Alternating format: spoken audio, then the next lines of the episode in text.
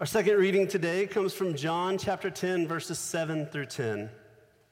So again, Jesus said to them, Very truly I tell you, I am the gate for the sheep. All who came before me are thieves and bandits, but the sheep did not listen to them. I am the gate. Whoever enters by me will be saved and will come in and go out and find pasture. The thief comes only to steal and kill and destroy. I came that they may have life and life abundantly. The word of the Lord. I have several measures in my life that I use to evaluate my parenting, whether or not we're doing a good job with our kids or not. And I'm sure many of you do as well. And certainly behavior and grades and manners and obedience, these are all noble and worthy measures. But a big measure of success for me for parenting is something a little different than those. Something a little bit more specific, but no less noble or worthy in my mind. One measure of success for me as a parent is whether or not my kids desire to eat at McDonald's. now, if you're a fan of McDonald's, you know, we can agree or disagree on that if need be. But for many years, I was flying high in success. My kids had no idea what the golden arches were or signified. We passed them without any fanfare or salivation, which was unlike my childhood because I saw them and it was like a siren song luring me in. I was crushing it as a parent. And then one day it happened. And it wasn't because they got a taste of those crispy golden fries, but it was the toys. They determined that the toys advertised for McDonald's were better than the toys at Chick fil A, our family's fast food choice and probably the choice of good Christians everywhere. In fact, in fact, you, you may not know this, but according to author Jon Acuff, Chick fil A comes pre blessed. So you don't even have to pray for your meal. So just want to put that out there. But my kids, they, they saw the advertisement and they evaluated their life and the choices that my wife and I had put before them, and they came to a conclusion. They were missing out, and we as parents, we were holding out on them. The cheap plastic toys were better, and mom and dad were keeping us from living the good life. As you can see, VBS is happening, and our theme for VBS is amped living fully alive.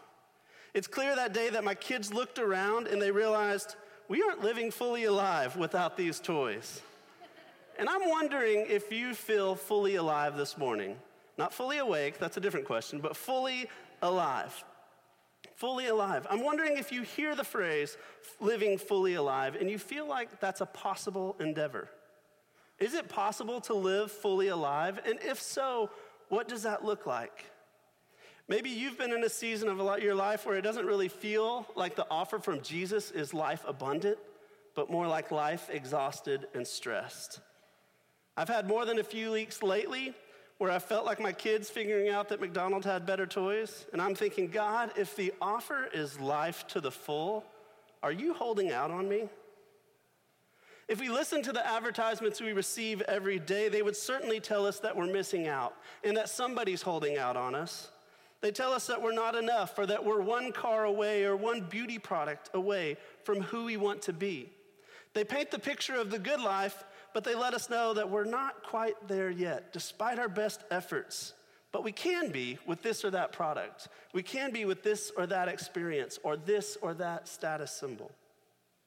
Social media would also tell us that we're missing out. Pinterest, Instagram, Facebook, they can all paint a picture that life is a collection or accumulation of moments that are worthy of posting for the whole world to see that your life is good. These highlight reels of other people's lives can easily speak into our souls and say, You're not quite there, or you're not quite enough. And let's be clear, you don't have to have social media to fall into this trap. There are many who never post to social media who believe that life is chasing after the next big moment or experience.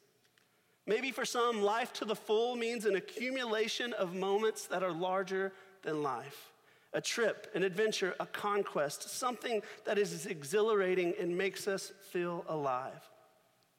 The only problem with this theory is that moments have expiration dates.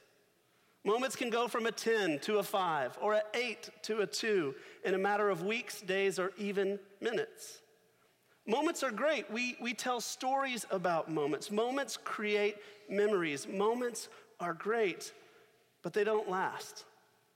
Trying to maintain a life full of mountaintop moments is exhausting, possibly expensive, and frankly, not a realistic way to live.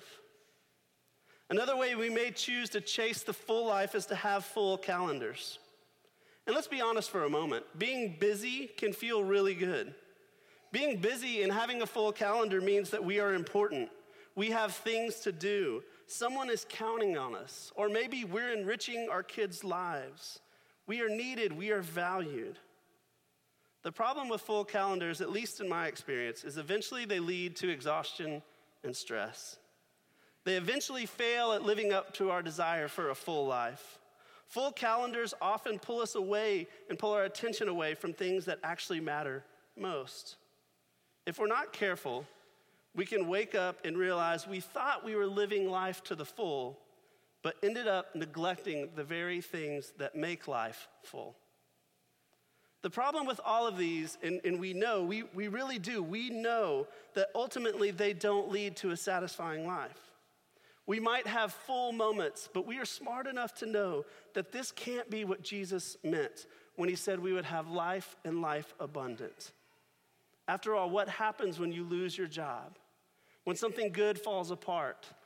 When life happens? In John chapter 10, Jesus says the often quoted statement The thief comes only to steal and kill and destroy. I came that they may have life and have it abundantly. You might be familiar with this passage, and you may even anticipate the next verses where Jesus declares, I am the good shepherd. But in our section of John's account today, Jesus makes a different I am statement. Here, Jesus declares, I am the gate. If we were to pick back up on the context for this passage, John is telling one continuous story through chapters 9 and chapters 10.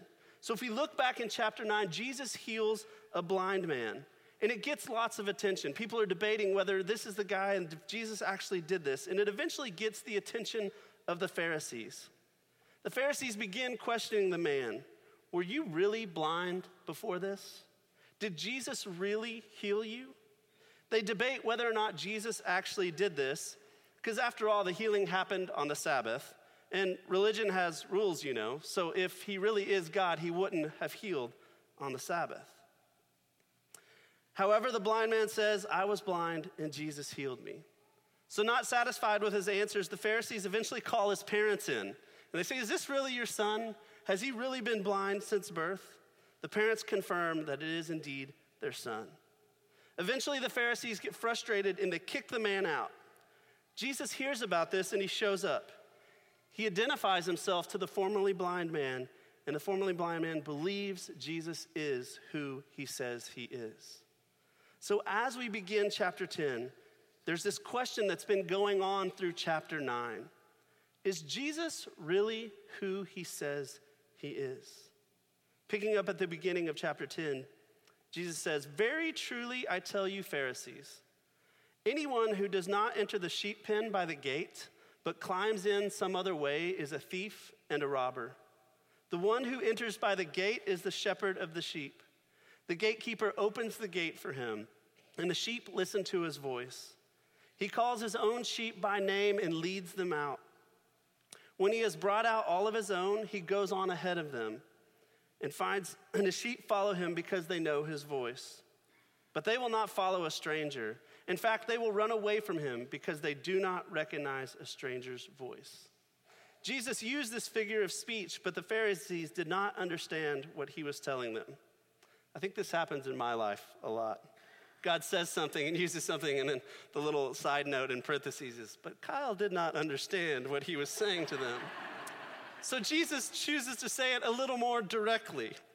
So Jesus picks up, therefore, Jesus said again, Very truly I tell you, I am the gate for the sheep. All who have become before me are thieves and robbers, but the sheep have not listened to them. I am the gate. Whoever enters through me will be saved.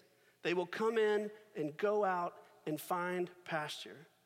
The thief comes only to kill and steal and destroy. I have come that they may have life and have it to the full. Jesus makes a remarkable statement here I am the gate. Whoever enters through me would be saved. The first two words of that statement have power, especially for those who might have been listening that day. I am. It's very possible those words have brought to mind the various I am statements made by God throughout the Hebrew scriptures. Jesus is clearly identifying himself with God and letting the Pharisees and everyone else know that life, salvation, green pastures are found in him. Jesus was also clearly answering that question that was going all through chapter 9. I am the one who healed the blind man. I am who that I say that I am. Jesus has the authority to heal and to offer life. Jesus, by saying, I am the gate, is standing there in flesh and blood in front of these people and saying, The way of life is through me. Not religion or a perfect belief system, but through the person of Jesus. The sheep hear my voice and they go through the gate. Jesus says he is the gate to salvation and eternal life. And this is not an offer for a distant future life. No, this is an offer for eternal, abundant life that starts now. The gate protects from thieves and robbers, and the gate opens to green pastures. This is the life that Jesus offers. Friends, this offer of life is for you. Enter the gate. We get caught up and we look around, we wonder if God's offer of life is really for us.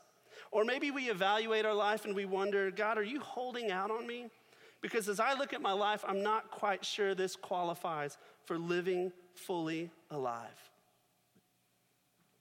As director of family ministry, I get the opportunity to watch things kind of play out over time. And we do a lot of the same things year after year, so we see patterns. And one pattern that's in student ministry might be helpful for us today. If we live in a world where the offer is life, but sometimes our daily experiences don't match that, what else might be going on? So, oftentimes at the end of a youth trip or a summer camp experience, there's a chance for students to share what God has done in their life this week. And so, a student will stand up and they'll share what's been going on. And without fail, this always happens.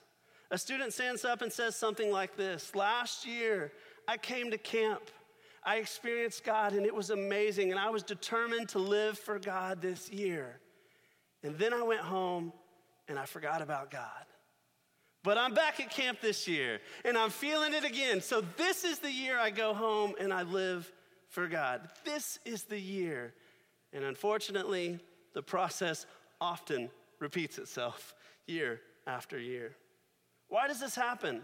Let's think about this. A student spends an entire week surrounded by the love of God.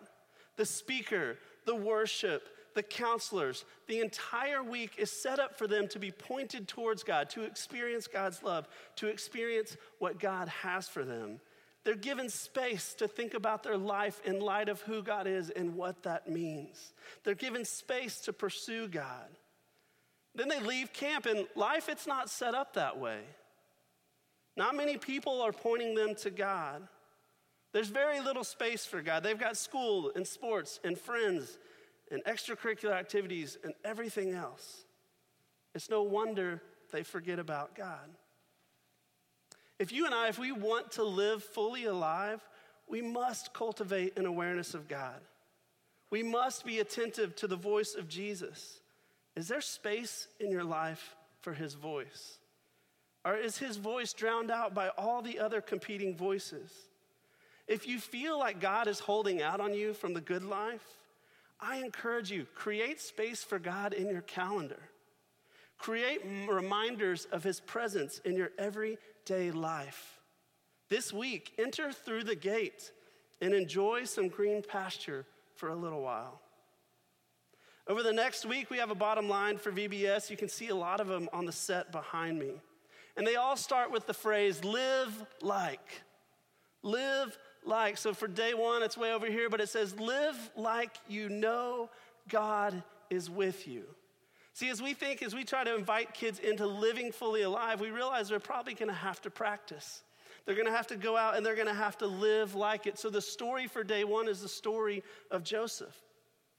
And if we were to look at Joseph's life, it's a life of ups and downs. He probably didn't really feel like the offer for Joseph was abundant life.